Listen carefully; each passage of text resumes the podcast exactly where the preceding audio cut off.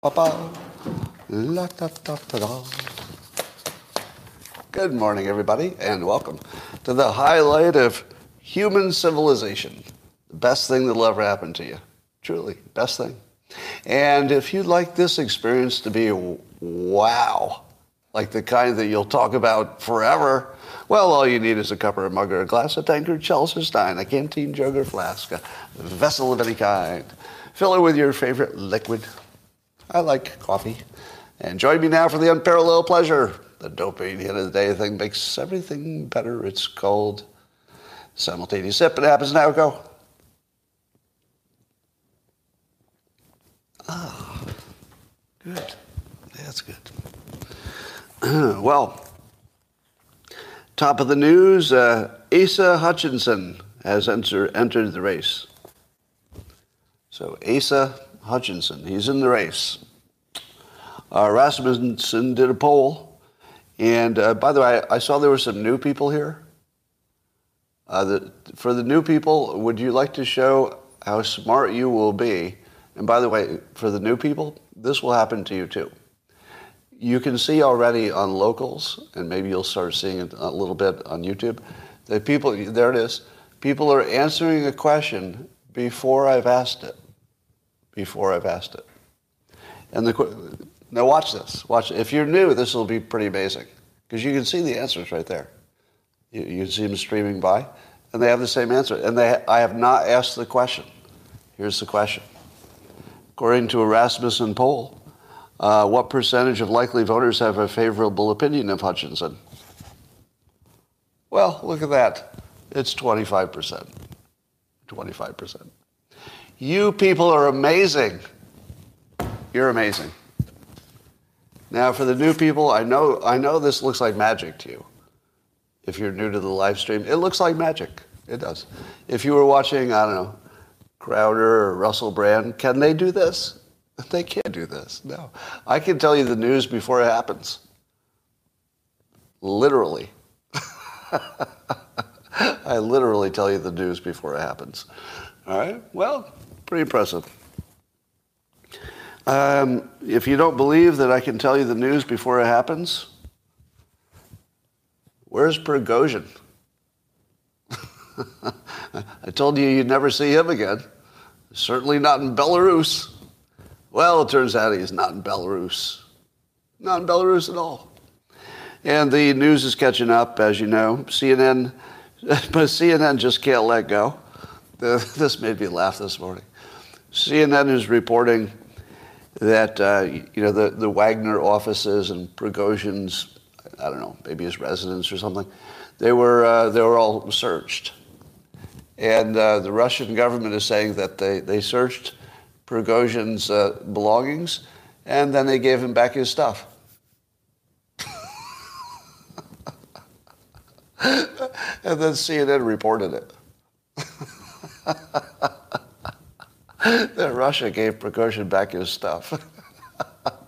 and he's just driving around Russia. he's, he's somewhere in Russia, just driving around, living, he's just living his best life. He's just, hey, where's Prigozhin? He's in St. Petersburg. No, no, no, he's in Moscow. I think it's in Belarus. But I'll tell you what, he's got all of his stuff and he's living his best life. That's totally happening. That's what you'd believe if you've been watching CNN.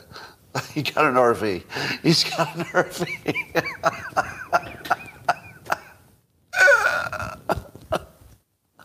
He's got an RV.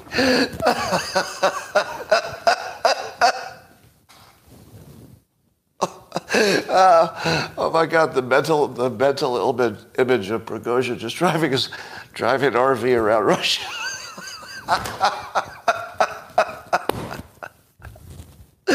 Everything's fine. Everything's good. How's things going, Prigozhin? Oh, never been happier. Got to see the country. it's a good thing I've got an RV so I can hold all my stuff that they gave back. I got my Bitcoin back there, big pile of cash. Yeah, when the, when the Russians found that big pile of cash, the first thing they did was give it back to Prigozhin. And you know what's interesting? They gave him back his stuff without knowing where he was. I don't know how they did that. They probably have a really good mail service. Uh, address it to uh, Prigozhin uh, in your RV wherever you are. And then he got his stuff back. oh my. So uh, Threads launched, as you know, the uh, Twitter killer application from Zuckerberg. And I guess I'm sure this is already a dated number, but over 30 million people signed up right away see what that's about. Um, but out of 30 million people, uh, what what number of them said they were thrilled by the product? 30 million people signed up. Number total number of people who were thrilled by the product and pretty happy it exists. No, it's not 25 percent. No, no, it's not 25. I haven't heard anybody. Has anybody heard even one story, even one, of anybody who went to Threads and said, "Oh yeah, yeah, this, this, this is going to be good." Oh, I'm so happy to be on a on a Twitter with no interesting people. Ugh. I haven't heard a single person say they liked it. I've heard people say it exists. I've heard people say they've signed up. I've heard people say they used it. Not one person said they enjoyed it. Can you think of a product that would have 30 million customers and none of them are happy? Actually, none of them.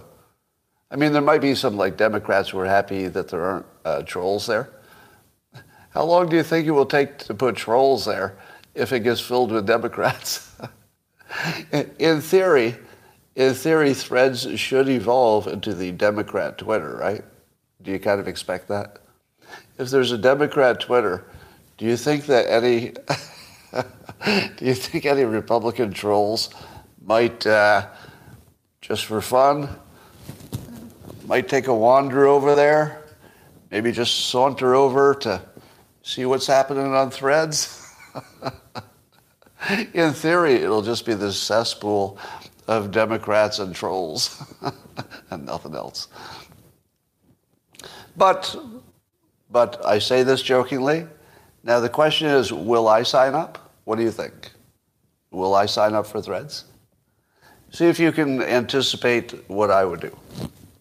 Will I sign up for threads? Yeah, of course I will. Of course I will. But I would use it just for, you know, promotion. So use it for promotion. That's fine for that. Uh, we'll see what we'll see what happens. All right. There's a big story today that uh, Jimmy Jimmy Dore had a uh, piece where he's, he says that uh, the CDC knew the mandates were based on a falsehood and they lied about it, even knowing it, and that we know that now because of documents and emails. So we know that the, when the CD said, CDC said these vaccinations are great and they're stopping the spread and all that, that they knew it was a lie. Now, have you seen that in the news? Did you see that on Fox News? No, I didn't see it there. Did you see it on CNN?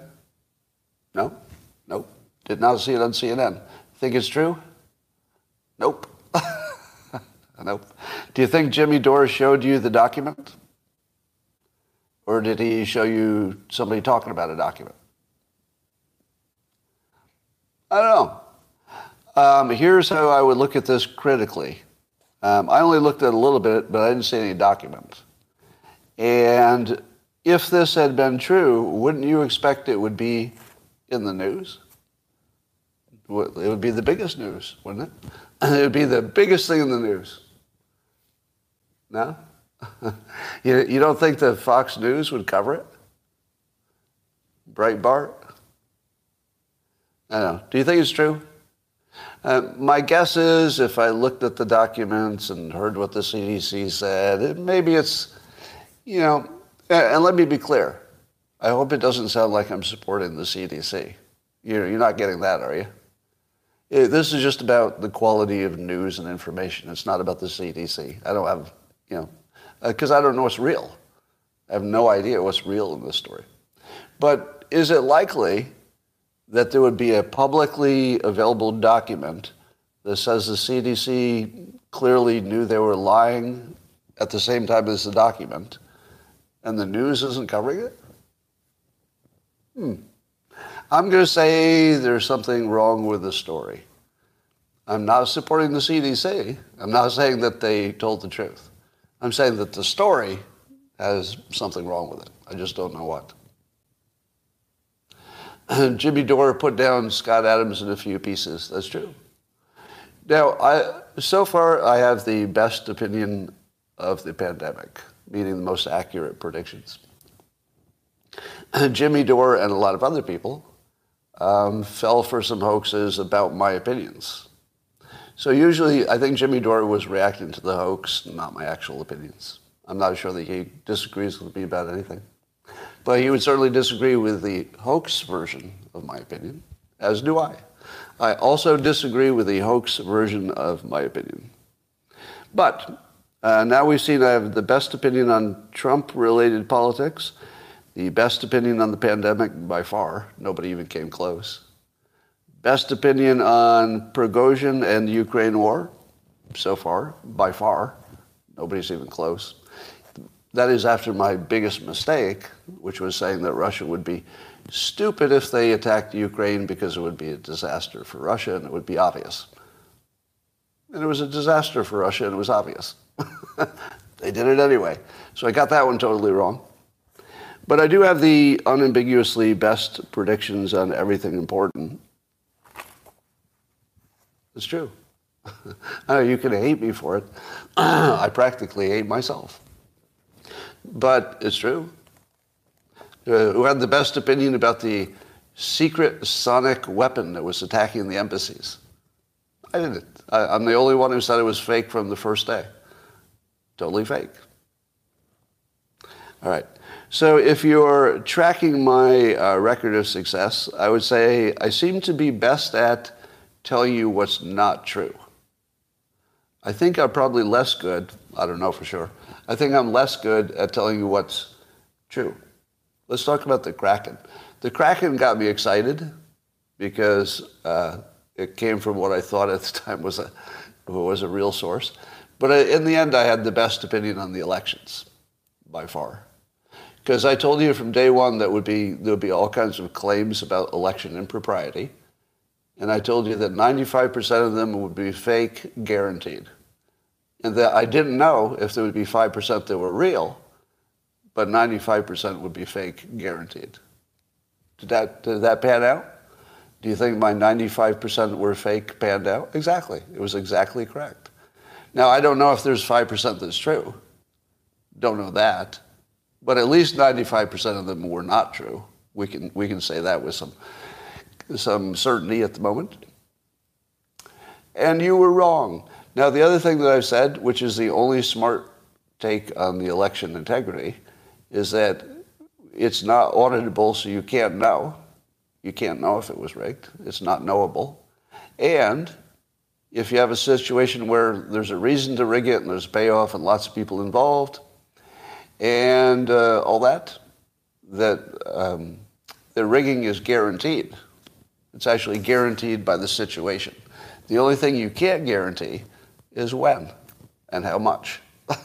you can't guarantee when, you can't guarantee how much, but you can guarantee it because it's a situation that guarantees it happens over time. You just don't know when. That's the best opinion on the election. Nobody, if you say it's guaranteed you know that it was rigged, well, I haven't seen the proof. If you say you, you're sure that it wasn't, I mean, that's just crazy talk. So you can't be sure of either one, but you can be sure that the situation guarantees it will be or has been. So by far, that's the best opinion uh, of the election. Now, I did get excited about the Kraken, so I'm not going to try to minimize that. But even with that, by far the best opinion. All right, because remember, the, the Kraken was also under the 95% rule when the Kraken happened, I had already said, but be, be careful. 95% will be bullshit. And that just happened to be part of it. Now on the Kraken, I was the, I believe I was the first person in the country to say there, there's no way that the general, the Venezuelan general stuff is true, right? Was I the first person? Probably the first person in the country who said in public, there's no way that's true. By its nature, that's not true. So that was probably the best opinion. All right, there might be still a Kraken in the future, but no Krakens yet. So we don't know about Jimmy Dore. We know he was wrong about me. I know he was totally wrong about me, but we don't know if he's wrong about this yet. All right, there was a study that says uh, early risers are happier. Like uh, the, there's a strong correlation between getting up early and not being depressed. Do you believe that science? It's science. It must be true because it's in the media and it's science. Do you think, I'm, I'm just going to speculate for a moment, I'm, I'm no science guy, but uh, I wonder, I wonder if you are depressed, so I'm not depressed, so I'll have to ask you, if there's anybody depressed here, no, there's nobody depressed here because you didn't get up on time to watch this. But hypothetically, is there anybody who has ever been depressed? Can you answer me this important question? Again, I'm no scientist, I'm not a researcher, but it just seems like an obvious question. When you're depressed, do you like getting out of bed? Do you like getting up and attacking the day? Or do you say to yourself, you know, I'd rather be unconscious, frankly. I think I'll sleep another two hours. Hmm. So uh, one wonders if there's a cause and effect that may be reversed here, maybe. Like every other study we've ever seen in the news forever, where they get always the cause and effect reversed every time, like every time. It's almost impossible to see something that doesn't look like they've reversed the cause and effect. I feel like science is 75% of people trying to fool you into thinking correlation, maybe it does mean causation in this case. Maybe it does. 75%. 25%, it's actually causation. I mean, I'm just making up these numbers. But by far, the majority of these stories are not true. By far, they're not true. So if you were to believe a story like this because it was in the news, well, do that at your, at your caution. Now, they do say, to their credit, um, it's not like they didn't, it's not like they weren't aware that there's a causation correlation uh, issue here. They did say that you can uh, decrease your risk by 23% by shifting your sleep schedule. Do you believe that? Do you believe you can decrease your risk of depression by becoming a morning person? That, that feels about right, actually. So one of my little rules about science is that if your anecdotal observation of life happens to match the science, that doesn't mean it's true. But that's way better than if it doesn't match, right? I always use cigarettes as the example. Science says cigarettes give you lung cancer. And sure enough, I know several people who smoke cigarettes and got lung cancer. I know one person who had lung cancer and didn't smoke cigarettes in my whole life. Right? So that sounds about right, probably. Um, and when they say that shifting to a morning person makes you happier, that also matches my anecdotal experience. Because now I'm not talking, I don't know if it would make any difference at all to organic depression. So I'm not sure if they're defining depression in the real clinical, you can't get out of bed kind of way or if they just mean people who say they're depressed because they're sad, but it's, you know, it's not exactly the same clinical situation. You, you could definitely change your experience of life from bad or average to pretty good by getting up early. I don't know if that's the same as depression. Isn't, isn't depression an actual, you know, sort of chemical, physical problem that's more than just what's happening in your life? I thought it was. But I could certainly see that people who would describe themselves as depressed but maybe they're not clinically exactly technically depressed the way a doctor would say. I can see that those people would be happier. And there, there's a really good reason why. The first several hours of my day, I don't have contact with other people in person. Do you know how good that is for your mental health? Do not have contact with other people for the first few hours you're awake. It's amazing. uh, so, like most of you, I've had good days and bad, right? Like you know, life life gives you uh, ups and downs. But I would, but I've said this before, that I've almost never in my entire adult life never had a bad time between 4 and 9 a.m. Ever. It just doesn't happen. Between 4 and 9 a.m. every day, seven days a week, 365 days a day, I'm going to have a great time. Now, I love doing this, which is why I do it during this time. So this, this is like purely fun for me. I mean, it's, it's sort of a job. but it was the best job ever because it's doing exactly what I'd want to do. Like, exactly. I don't do a single thing I don't want to do right now, which is talking to you about fun topics that I would like to talk about anyway. So, so if you told me you could take me from somebody who sleeps until 10 a.m. and you could convert me to somebody who guarantees us five excellent hours every day, those five hours are not just okay, they're really good. Like, I love the morning. I love it. Afternoons, afternoons can be good or bad. Evenings can be good, can be bad. Mostly they're good. I don't really have too many bad days. But the mornings are guaranteed. So if you tell me that getting up, shifting from waking up at 10 a.m. to shifting to 4 or 5 a.m. makes you happier, I'd say absolutely. You just added like a quarter of your awake time. You just improved massively. So when they say you can reduce your risk of depression by 23%, that hits, that hits right on the nose of my actual experience, right on the nose. It's about a 25% everyday improvement because of just those hours being awesome. So, anyway, highly recommend that you experiment with getting up early. If you say to yourself you're not a morning person, um, they also mentioned in the study that uh, you might be able to change yourself into a morning person. Now, I didn't think I was a morning person until I was. Now, I don't know how uncommon that is, but I've heard other people shift to the super early morning and made it work. So, but I do think there's a difference. I think some people's uh, natural biology would not allow them to do that, but you might be surprised if you're one of them. All right, there's a new uh, Kamala Harris uh, word salad nonsense video. I don't think we have to play it, right? Do you need, do you need to see another one? Just trust me. It's her trying to talk and failing, right? Which we're completely used to at this point. Now, uh, it's funny that every video of Kamala Harris talking in public gets labeled a cringe video. A cringe video.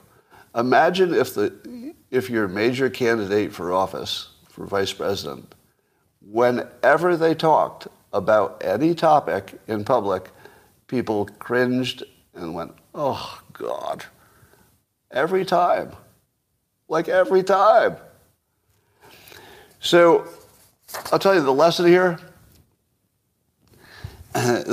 this is my one of my mother's greatest lessons. You know, um, you can get used to anything if you do it long enough. And then the punchline to that was including hanging. Right? If you get hung, you get used to it if you do it long enough. you just get used to anything. We actually got used to having a president and a vice president who were not, uh, let's say, verbally gifted. Right? When Harris and uh, Biden were running, it was very clear that they were not um, let's say, gifted in the communication skills. You know, they, they weren't really even up to the level that most politicians are. Most politicians. But am I wrong that it's gotten worse?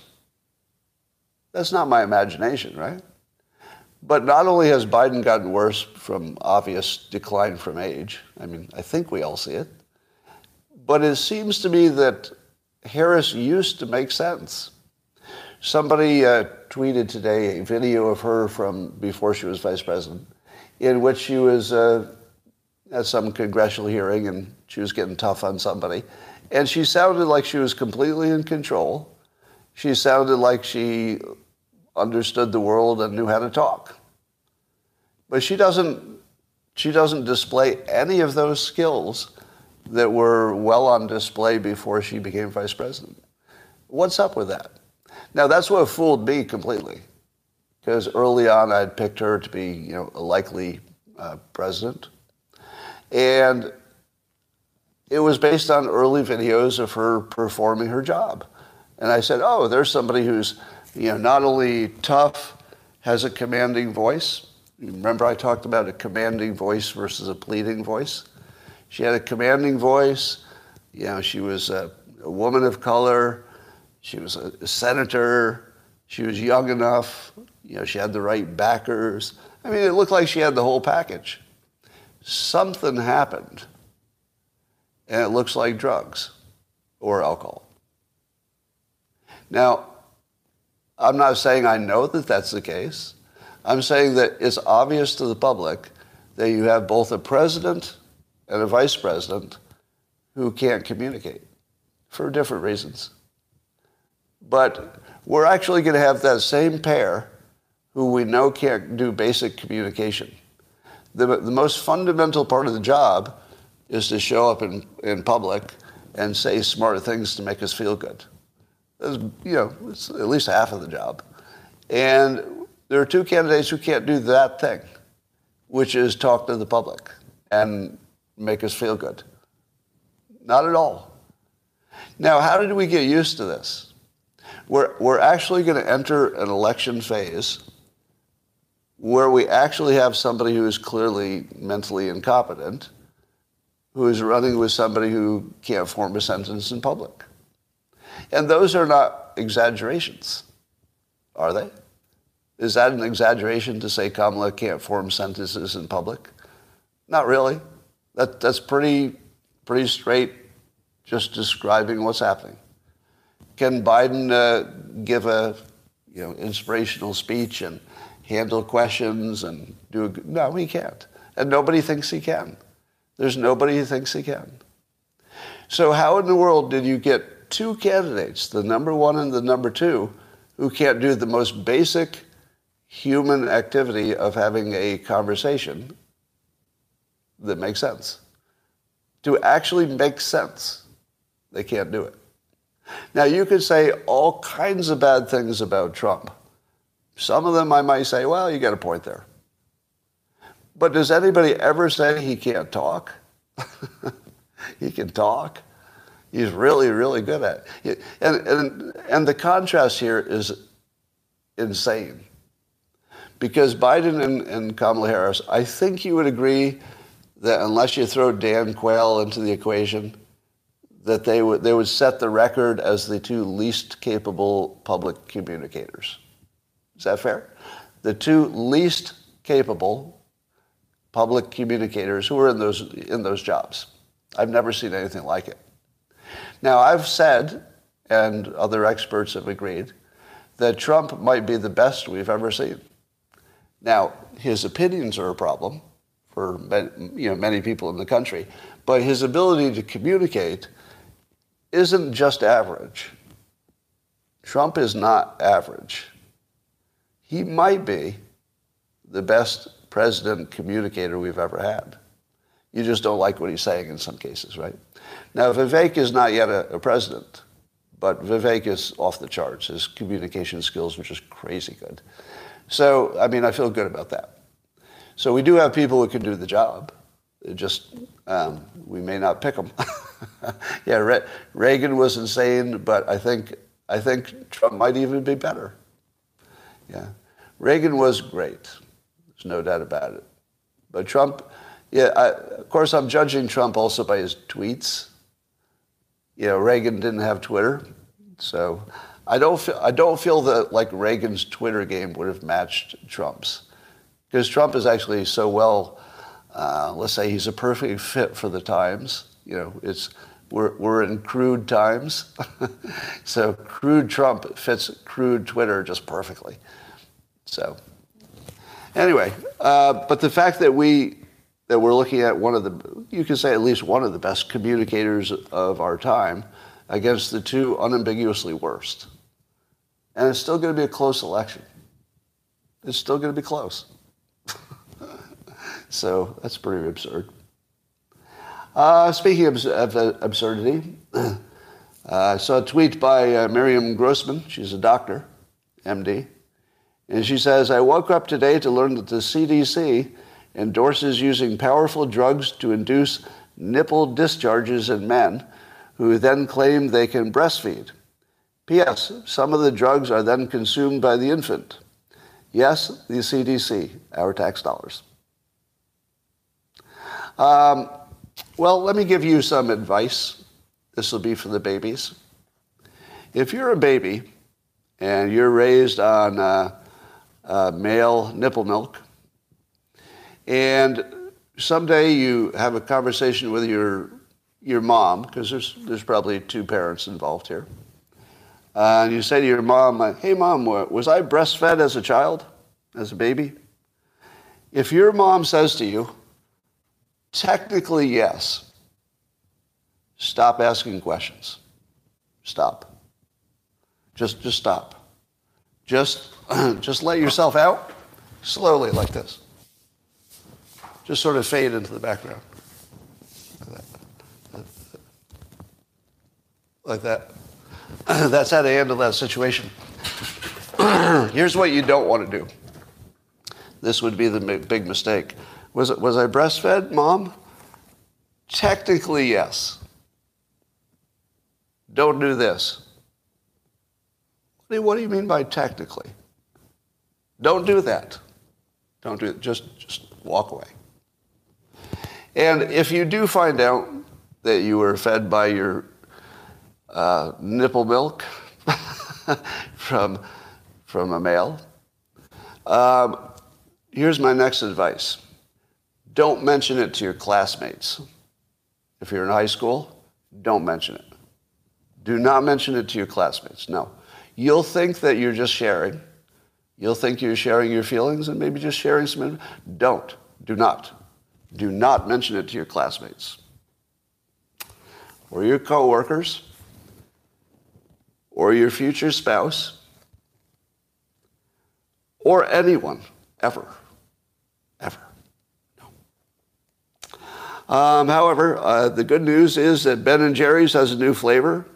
It's called uh, male nipple milk. And Ben & Jerry are making it themselves. So they're going to be making a, a special batch. Uh, they've just got to take their nipple making drugs and uh, they'll, they'll start filling those containers. Ben & Jerry's nipple milk. All right. Let's talk about that cocaine found in the White House. The big story today is that some people are speculating that the administration is trying to throw Kamala Harris under the bus, which she would love, by the way. If it's a yellow school bus, she'd love it. She'd love it. If you're going to throw Kamala Harris under a bus, don't pick like a municipal bus. She doesn't have much to say about that. But yellow school bus, oh God, she loves those. Whoa. So if you throw her under a yellow school bus, she'd be happy. She could, you know, plug in her Wi-Fi. I mean, she'd have everything there. But charge her phone. Uh, but it, I forget what I was talking about. I just got all excited about the yellow school bus. I can see how it gets people going. I do not believe. I do not believe the hypothesis, the the idea that the administration is throwing her under the bus, no, that would not be their best play. They, they could get rid of her other ways. You don't want to admit that you picked a cocaine user for your vice president. That, that wouldn't be the good way to do it. if they need to get rid of her, you know, maybe, maybe that'll happen. But they're not going to do it that way. They're not going to plant drugs on her. I mean, really? Do any of you really believe that they would plant drugs on their own vice president? Does anybody really believe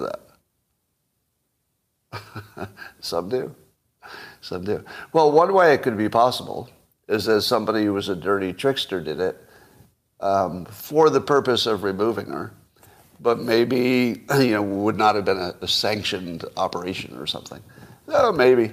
But but if you're telling me that uh, Biden approved an operation to plant cocaine on his vice president, how many think that?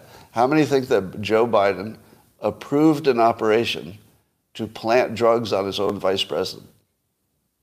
No, no, no, he didn't do that. No, no, no. Somebody believes it. Yeah. But how many would believe that, you know, the deep state would do it? Ah, well, that's different. Yeah, the deep state might do it. I just don't think it would be the best way to accomplish their goal. It might be the worst way. So it seems very unlikely to me. So I, I dismiss that possibility as, as super unlikely. But uh, what else is new? Let's see. We're, we're seeing more reporting, even from CNN, that uh, cameras are everywhere. So, how is it that we have not heard whether or not for sure there are cameras there? Isn't that weird? That we're, that we're somehow okay with that? Well, what's wrong with the news? The news is completely broken. At the very least, there should be a confirmation that there was always uh, video surveillance, right? How is it that by now we don't know the answer to the question, does the videotape show who put it there? Isn't that a pretty basic question? Pretty basic. We don't know that. It's funny. Um, I saw a uh, gentleman on Fox News, Fox and Friends, I think, but I I wish I had caught his name because he made a good point. But if you if you saw it, could you mention the name? I'll give him credit for it. It was the on oh I think it was outnumbered. No, it was on outnumbered. So outnumbered, they have a bunch of women. They have one man there who's the outnumbered one. Who was it this morning? It was such a good point. I want to give him credit for it. All right. Well, maybe you'll come up with a name because I know some of you watched it. But anyway, his point was that if, if, the, if they had determined that it was anthrax, do you think you wouldn't know who it was? It's such a good point. Right? If the powder had been anthrax, and, and thus it looked like a, an attack on the president, do you think we wouldn't know who put it there? I mean, seriously. Seriously. We wouldn't know who put that there if it had been a poison. Of course we would. So, of course they know who put it there. Of course they know by now. Why aren't they telling us? now, do you think that your, your White House administration would be so corrupt that they could know who put it there and they wouldn't tell you? And that you'd never know? Yes, they are. Yes, they are. that, that is correct. They are. They are corrupt enough to do that right in front of you. Absolutely. All right. Um, so, of course, the Democrats need a summer story to um, counteract. I'll talk about this new whistleblower uh, about the Bidens. But uh, in order to cover up the negative stories of the cocaine in the White House and the new whistleblower, uh, you'd be surprised to find out there's more about the boxes. Yeah, the Mar-a-Lago boxes are now a big story today. Why? Because these other stories are getting too much attention, so they need to you know, throw in some box judo, boxgate judo. And today, uh, Joe Biden uh, became a mass murderer. But what about those boxes? Yeah, yeah, sure. Joe Biden is possibly approving uh, uh, cluster munitions for Ukraine, which would be outlawed in every other country because they're too dangerous to civilians, but it looks like we're going to do it. No problem. All right. Um, but those boxes, whoa, that, that's a real problem. It's not the cluster munitions and the possible nuclear war. It's the boxes. But the news story is that this poor uh, assistant to Trump, who went with him after the administration, Walt Nauta. Well, it turns out that Walt Nauta allegedly was a naughty boy. He was a naughty boy. That's right. The naughty one is called Nauta. And because it's a simulation, so all the names are just jokes. Um, and he's alleged to have uh, taken 50 boxes somewhere, and then allegedly he took fewer boxes back, which would suggest that somebody kept a bunch of boxes, which was not supposed to happen. And uh, uh, but here's what CNN reports: that there's either I don't know if it was on tape or some eyewitness quote, but Trump is alleged to have said uh, we, uh, what happens if we just don't respond at all about the boxes and, and don't play ball with them? Trump allegedly said, quote, wouldn't it be better if we just told them we don't have anything here? now, how often has Trump uh, gotten in trouble for a what if? it's what he does on every topic, which I like. I like that he asks what if about not just the things that everybody knows is, are practical, but he always asks what if about the things that are edgy and that nobody's talking about and maybe would be dangerous. It's not a problem to ask what if. That's not illegal. So if, you, if in the context of a legal conversation, let's, let's say there was an attorney there or he was just talking to advisors, if he said, what if we do this? The context of that what if is that he thinks he owns the documents. The what if is certainly not disconnected from the fact that he thought he owned them. So if you think you own them, what if we don't give them back is a perfectly ordinary question. There's nothing even provocative about that. I think I own these. What if I don't give them back? Like, what's the penalty? What happens? Isn't that just an like an obvious, correct question to ask? If you believe they were yours. Now, if you believe they were not yours, if you knew they weren't yours or you couldn't make an argument that they were yours, then talking about how to not give them back would be evidence of you know, a mental state that is criminal. But CNN leaves out the context that he probably thought he owned them, right? Because you know, or at least that he thought it was a gray area that he could win, which would be about as good.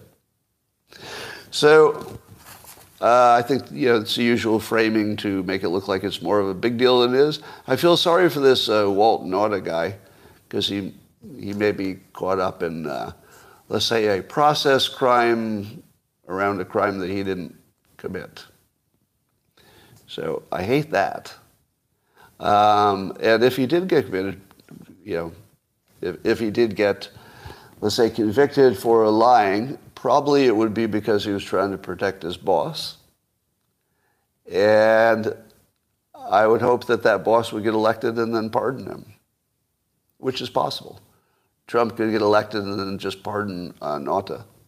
But as others have pointed out, being a Trump supporter or working for Trump is basically a, a suicide pact.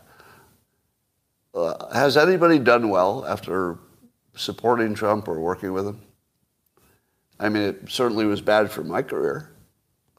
my, my career got totally tanked just by saying he might win. Right? So everybody, pretty much everybody who's had an association with him has said, oh yeah, that's, that's true. Sarah Sanders did great. She's the governor now.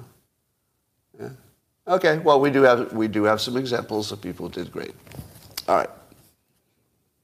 Let's talk about this new whistleblower. You heard that uh, in the issue of Hunter Biden maybe taking bribes from other countries, allegedly, that there was a whistleblower that was missing.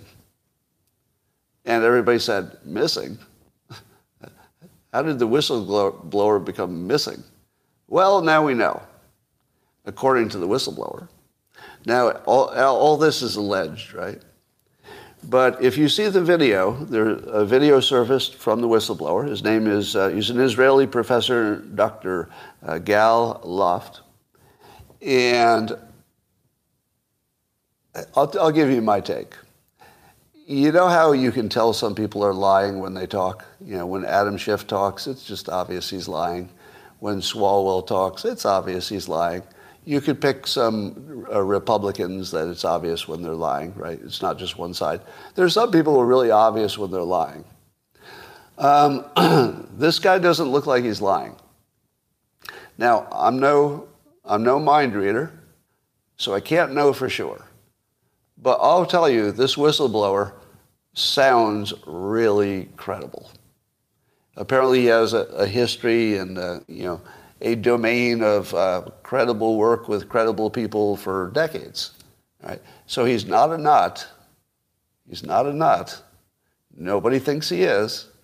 And he and this is the really scary part. He doesn't even seem to be a partisan.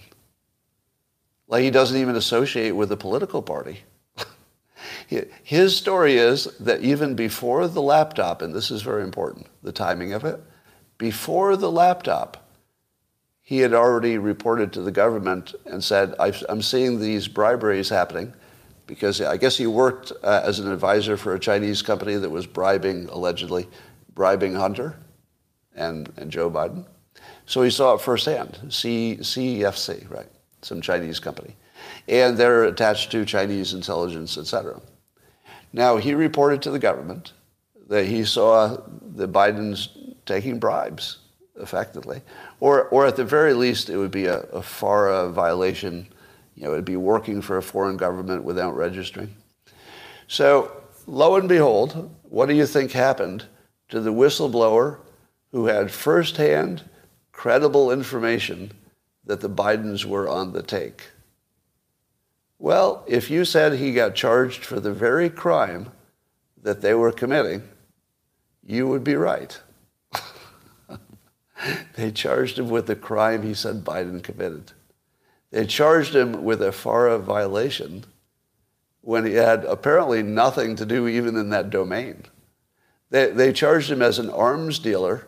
Apparently, he's never even been involved in that business. So, and then and then there was something about the one of the investigators that came after him was the same one who was involved with the, the Hunter's laptop. So the same cast of characters who apparently are trying to silence the whistleblower and trying really hard, as in a lot of illegal shit, if the whistleblower is correct. Um, that the same cast of characters were involved in covering up the rest of the stuff. So he looked really credible to me. Uh, and he's in hiding. And he's in hiding because he believes the American government is a criminal organization out to get him. And he is a credible person. He, he's not some wing job. He's actually credible. And it's right there. He's got the goods, he's got the details, and he had it before the laptop before the laptop. So the government has known about these accusations from before the laptop, and you never heard about it, did you? Never heard about it. No, they decided to punish the whistleblower and put him in jail. So future whistleblowers will know not to do anything like this. So now, let, let me say, just so I've covered all bases. If tomorrow it turns out he's a nut, don't tell me I didn't see it coming. totally possible. it's totally possible. Yeah, it's totally possible. He's a he's a kraken. But I will tell you, he doesn't look like a nut. So if he's a nut, he's really good at it. Right now, contrast this to the uh, the UFO whistleblower. When I listened to the UFO whistleblower, none of that sounded true to me. None of it sounded true coming out of his mouth. And sure enough, no, no photographs of those UFOs yet. But when this guy talked, it just sounded real. And I would say at this point, I feel confident that we do know that our president uh, was on the take. I feel confident that that's just true. Now, I could be, I could change my mind if there was some big investigation and found out you know, this was misleading information. I could change my mind. Uh, I'm not so, I'm not so invested in this being true that, like, I couldn't say, "Whoa, I got that one wrong." Uh, by the way, I don't know if you notice that I'm doing this intentionally. One of the ways you protect yourself from cognitive dissonance and confirmation bias too is you tell people at the same time you give your opinion that you could be wrong. Because that gives you something to rely on later. If, if, I, if you find out you're wrong, you don't have to hallucinate why you were really right all along and, and how you know, the truth isn't the truth. That's what cognitive dissonance is. I don't have to. I'll just say, remember I told you I could be wrong about that. Well, I guess I was wrong. So it's a really good mental um, hygiene. It's a good way to protect yourself from your own cognitive dissonance. You just say at the same time, totally possible I'm 100% wrong. As long as you've said that, you have an escape from cognitive dissonance. You just go to that. Yeah, I said it could be wrong. Surprised, but I said it could be. It lessens the power of your predictions. That's okay. Why would I care about that? It, it lessens the persuasion of my predictions, but not the power of them. it only makes you maybe less uh, likely to believe something that you shouldn't 100% believe, which is exactly where I want you. I don't want you 100% believing anything I say. I'm just telling you what things look like. We'll all be surprised. All right, part of this story from the whistleblower is that the Bidens had a close association with a one-eyed, uh, a one-eyed FBI informant who was giving them good stuff to give to the Chinese, I guess. And uh, apparently, FBI Director Louis Freeh had uh, one eye, still does, still has one eye. So he was the former FBI director, maybe at that time, but he still would have had connections. Um, now, just to be clear, he's probably not the only person with one eye in the FBI or that ever works for the FBI, right? So don't assume that he did anything. Uh, I did hear, I did, I'll just tell you, I heard this morning from somebody who knows the Freeh family and, and who is not, who is not anti-Republican, right? So, somebody who would be friendly to the Republican side, I'll just say that, who knows the family and says, no way. It, it, it would be just a shocker if, if that specific family was doing something like that. Now, that's just one opinion, but it's somebody who's, you know, who had a contact with the family who just said, mm, that doesn't, doesn't feel right. But, you know, anything's possible, right? We, we can be surprised by anybody. I would tell you that if you're sure that it's Louis Freeh that's being referred to, I wouldn't be that sure. I wouldn't be that sure. But there is evidence that I think the Freeh family and the Biden family uh, has some long-standing connections. That doesn't mean that's the, the one-eyed source, but they do have a long-standing connection with a one-eyed FBI head, which would be a weird coincidence if it's a coincidence. But it could be. It could be a coincidence. It wouldn't be the biggest one. You know, as coincidences go, it would just be sort of an ordinary one. It wouldn't be a, like a spectacular one. Because there's got to be more than one person with one eye. All right.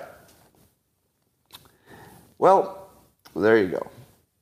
Uh, and uh, I guess Louis Freeh also uh, did work closely with Hunter Biden in Romania. In Romania. That doesn't sound too sketchy at all, does it? that Hunter and Louis Freeh were collaborating in Romania. I don't know over what. And that uh, Freeh contributed 100000 to an education trust fund established for Joe Biden's grandchildren. What? Because that's what friends do. That's what friends do.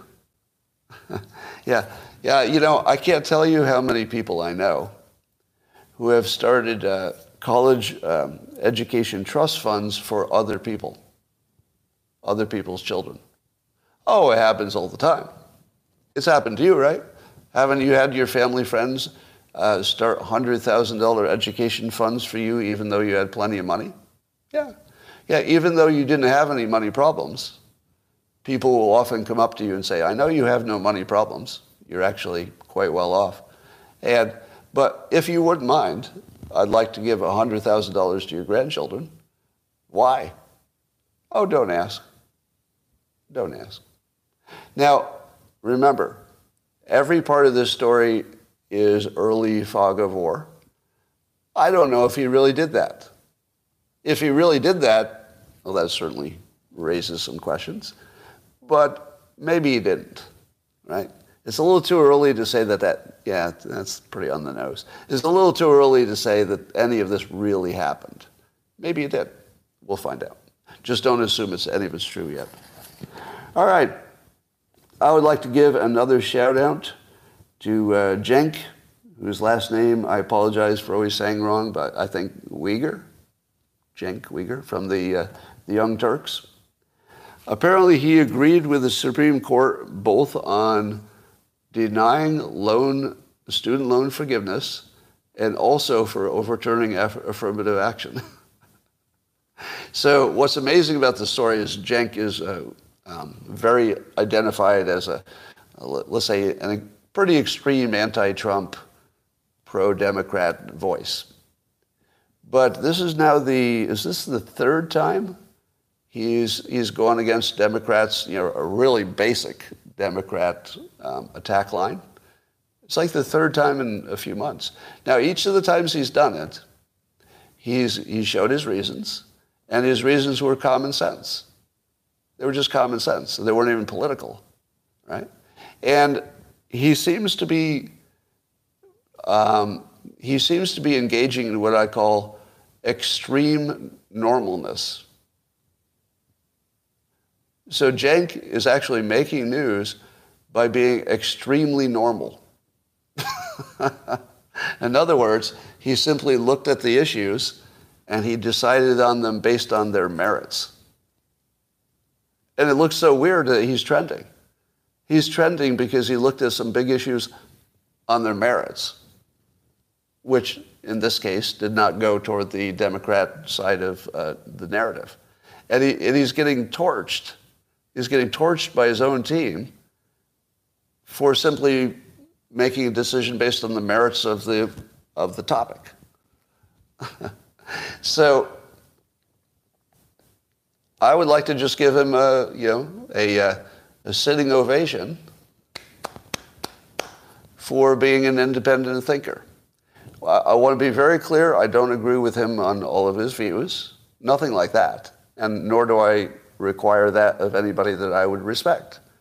But my respect for him is off the chart right now. Just off the chart. So, um, because you know that cost him money, right? You know that Cenk is taking a financial hit. He paid a lot of money, potentially, a lot of money, to try to tell you what he really thought. Right? Which also makes me think that when he disagrees with me, he's not just taking a party line. It means he actually disagrees. Because I've seen now three examples where he's willing to agree with me as long as the facts suggest that makes sense. So I would say that Cenk's um, credibility right now is just through the roof. You know, best in the business right now. Didn't expect to hear that from me, did you? but when I say credibility, I don't mean he'll be right on everything. I mean that when he tells you something, you can actually believe that that's his actual opinion. And I do not believe that when I listen to the news or the pundits or most of the people on social media. I don't even believe it's their real opinion. It just looks like a team opinion.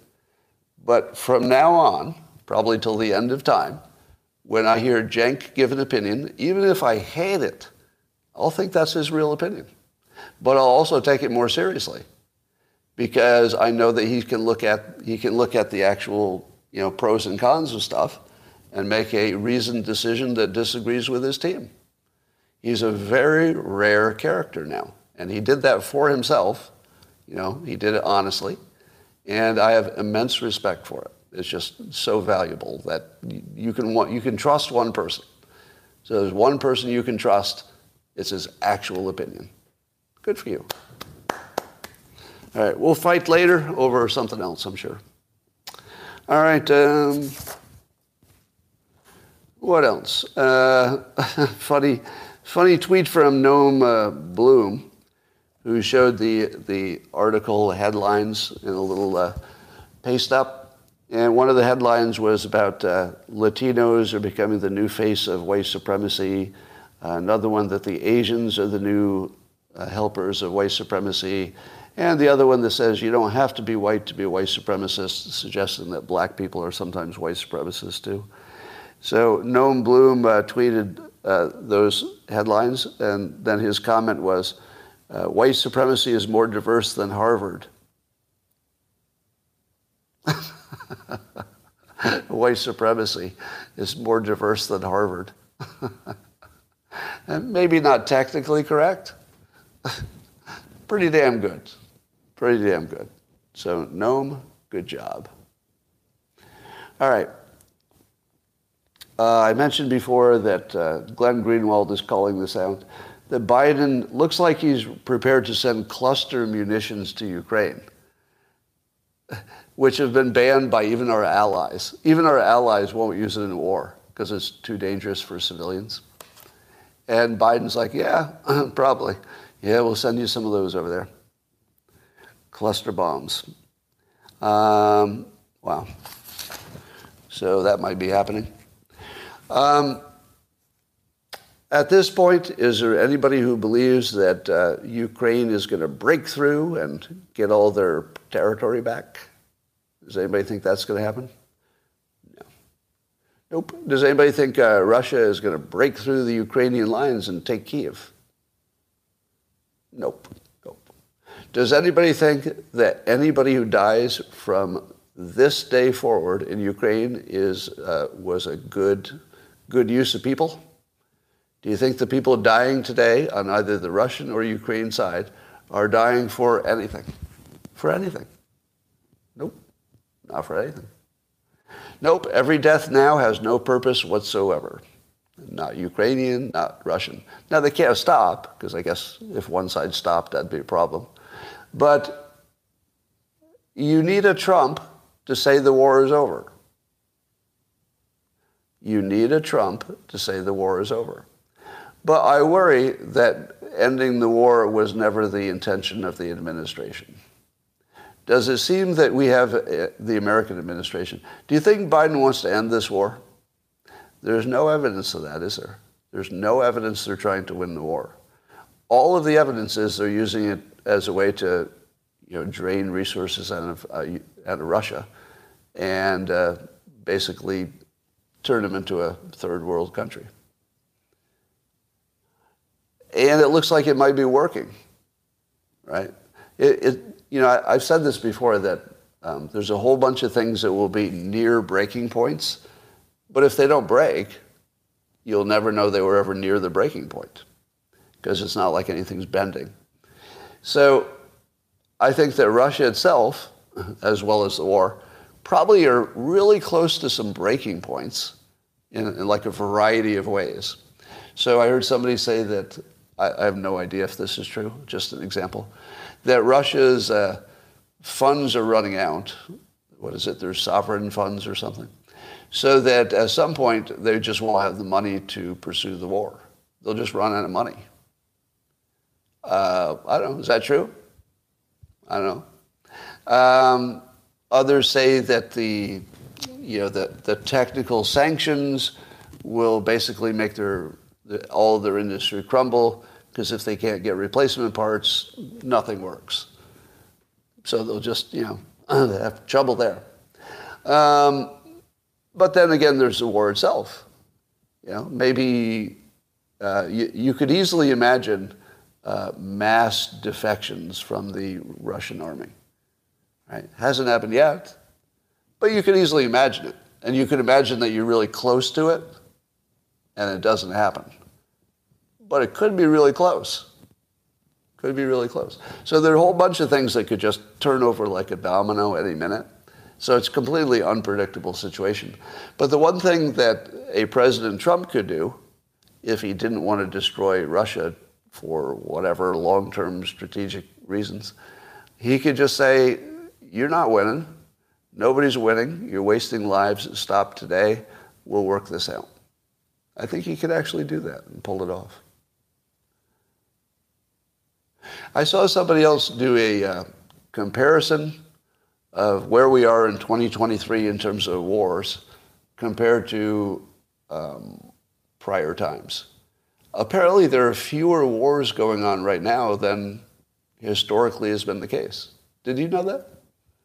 There, you know, Ukraine obviously is a, is a big one, so you have to include the, the size of the war, that matters. But in terms of the number of wars, apparently we're at something like a low. How about that? You know, I think most of those wars were, you know, like uh, African civil wars and stuff like that. But for whatever reason, we're at an all-time low of wars. So if we get rid of this one, we'd be in much better shape. No, not because there are fewer countries, because I'm just comparing to, say, 20, 30 years ago, and roughly the same amount of countries. All right. Did I miss any stories today? You think Wagner knocked out the African freedom fighters? That could be, at least in some places. Uh, well, I don't know if the French are having a civil war. Oh, I remembered uh, who it was. Uh, I think it was uh, Nassim Taleb who wrote that when Islam gets a 10% um, traction in your country, that you can predict it will take over. Now, I don't know if it was 10%. Maybe you can do a, can you do a fact check on that? Do I have that approximately right? I don't want to misquote Taleb. The reason I don't want to misquote him is because I often criticize him. if you criticize somebody, you don't want to misquote him. That's just a bad look. 10%? All right, so I'm getting some confirmation that he once said that 10%. And he had, he had an argument, I remember I read his argument, and it sounded pretty solid. And you, you can imagine how it works because you can see it in this country.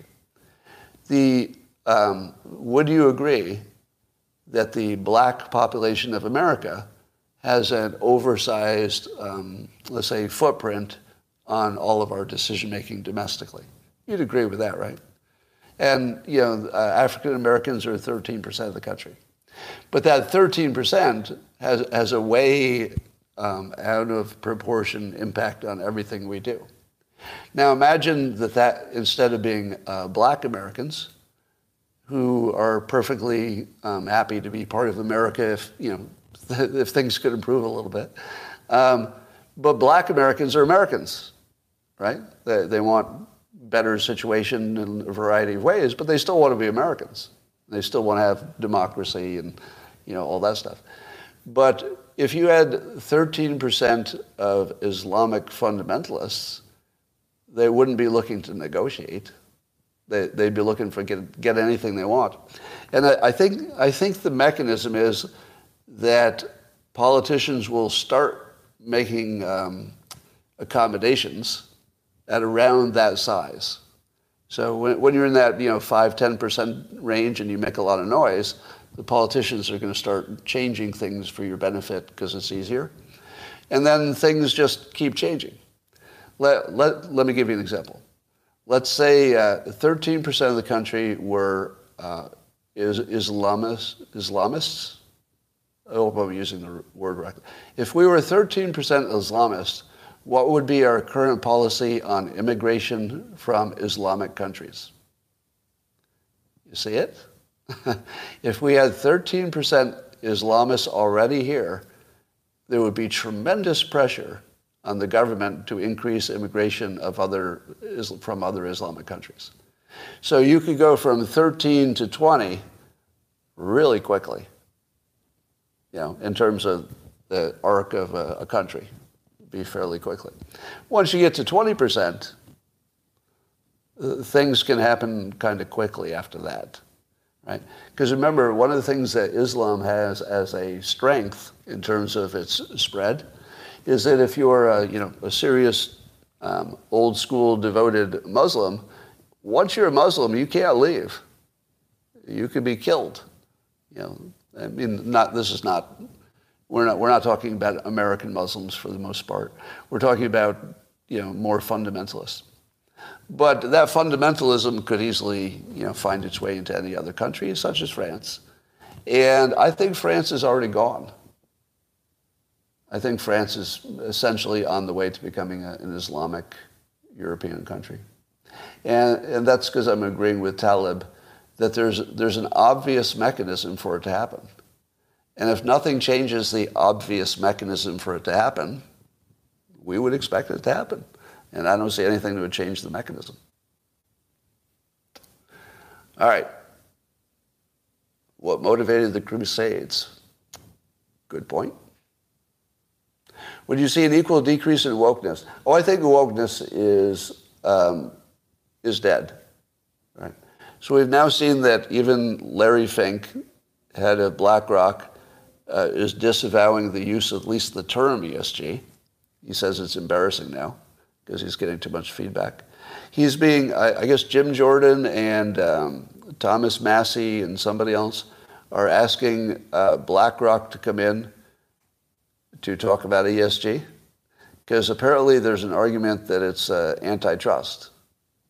You know, some, some kind of colluding, industry collusion um, for ESG, if somehow they could make that illegal, I don't know. But, so you got ESG is in crisis.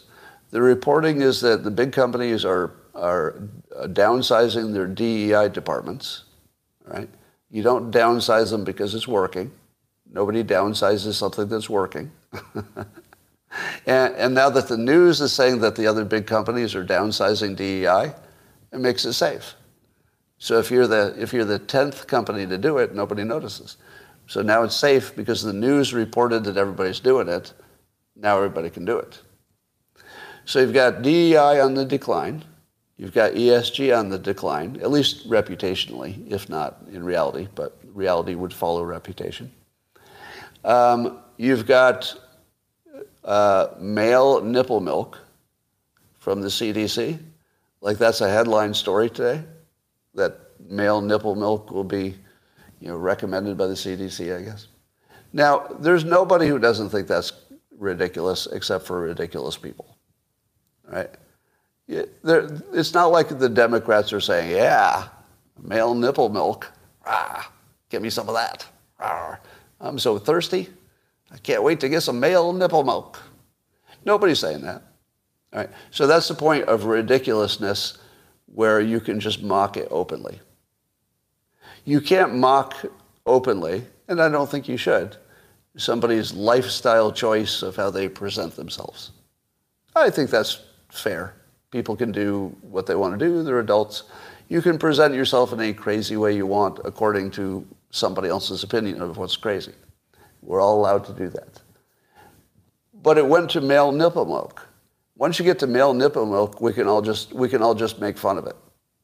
Once you can mock it, and that was what was missing, you, you couldn't mock some elements of wokeness without getting slammed. But now you can say it out loud, right? You, you saw what I got canceled for. We don't have to bring that up again. but you can see also that after I got canceled, people now can say that openly everywhere. They can say what I got canceled for openly everywhere now. Am I wrong? You see it on social media every day.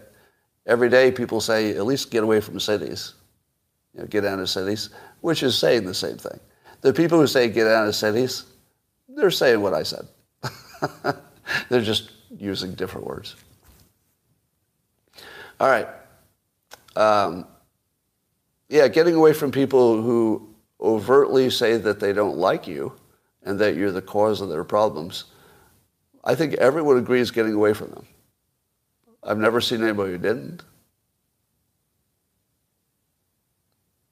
Yeah, cities is the new urban. You're right. Uh, that I didn't notice that, but you're right. Uh, get out of cities is the new racist dog whistle. But you know what's different? I think people, even if you said, hey, if you're saying out of cities is, uh, if somebody tells you that you're being racist for saying get out of cities, do you know what's different? What's different about this? So, so you say people should get out of cities, and then somebody says that's a racist dog whistle. What's your, what's your response? Yeah, that's probably true. It's probably true. Right? you, you could just say it out loud now. Hey, that's really racist. You're saying get out of cities. You could just say out loud, yeah, yo, in a way, you're really right. That's a good point. I'm still going to do it because my personal safety is my business. You get that, right? right? If, I, if I'm doing hiring in a company, that is sort of everybody's business. If you're running for office, that's everybody's business. You want as much diversity. You know, I, I'm in favor of the courts and, and as much as possible within reason that businesses look like the community. I like that our government represents, you know, looks a little bit like the people. That's all good.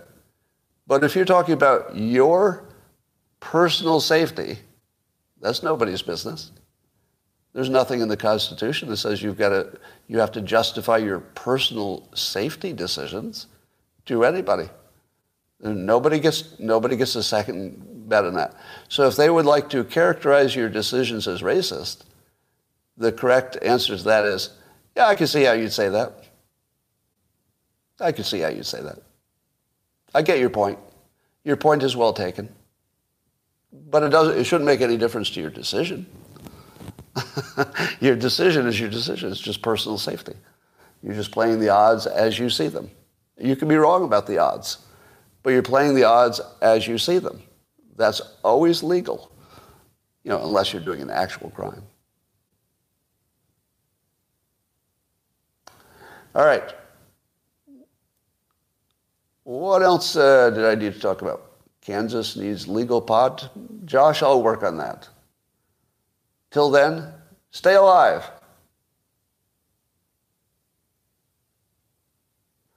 All right. Uh, do you still believe the experts that told you there was a pandemic? That's word thinking. I don't participate in word thinking. Um, so Karl Rove named 19 candidates in the Wall Street Journal, but not Vivek or Kennedy. Well, uh, I don't think Karl Rove is what you'd call an independent observer.